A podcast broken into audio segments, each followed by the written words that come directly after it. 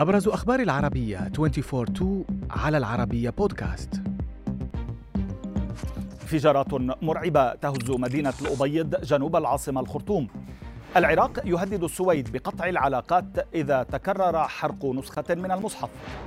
الصحة العالمية تقول إن كورونا أثر على الصحة العقلية للأطفال.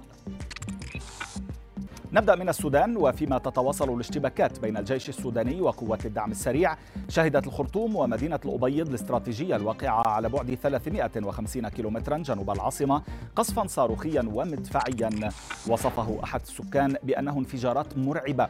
تقارير أفادت بأن قصفا مدفعيا وجويا استهدف قواعد لقوات الدعم السريع في الأبيض والتي ردت بنيران مضادات الطائرات.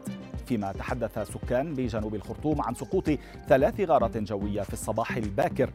إلى ذلك أعلن المفوض السامي لحقوق الإنسان أن مئة ألف شخص فروا من السودان إلى تشاد وغالبيتهم من دارفور. وفي تصعيد يأتي بعيد إحراق السفارة السويدية ببغداد خلال تظاهره جرت احتجاجا على عزم ناشط إحراق نسخة من المصحف في ستوكهولم. هدد العراق بقطع العلاقات الدبلوماسية مع السويد اذا تم إحراق نسخة من المصحف مجددا على أراضيها.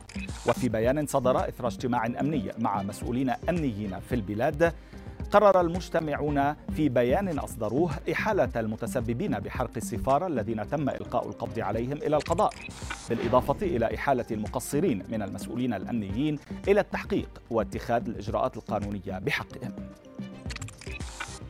بعدما انسحبت موسكو من الاتفاق الذي سمح لأوكرانيا قبل عام بتصدير حبوب من موانئها على البحر الأسود تخفيفا لحدة أزمة الغذاء العالمية أعلن الرئيس الروسي فلاديمير بوتين استعداد بلاده للعودة فورا حال تلبية كل شروطها.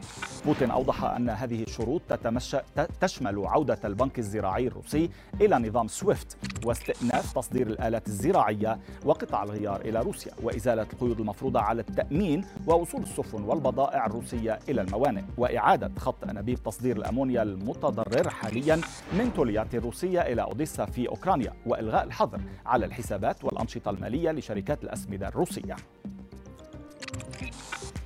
بعيدا عن عالم السياسة كشفت منظمة الصحة العالمية أن وباء كورونا ترك تأثيرا على الصحة العقلية لدى الأطفال والمراهقين على مستوى العالم. وفي تقرير صادر عن المكتب الإقليمي لها في أوروبا قالت المنظمة إن الفتيات في المدارس الأكبر سنا كانوا من بين الفئات الأكثر تضررا مشيرة إلى أنه يجب التركيز على الحاجة إلى تدخل هادف وإلى تطوير أنظمة الدعم النفسي للتخفيف من العواقب طويلة الأمد.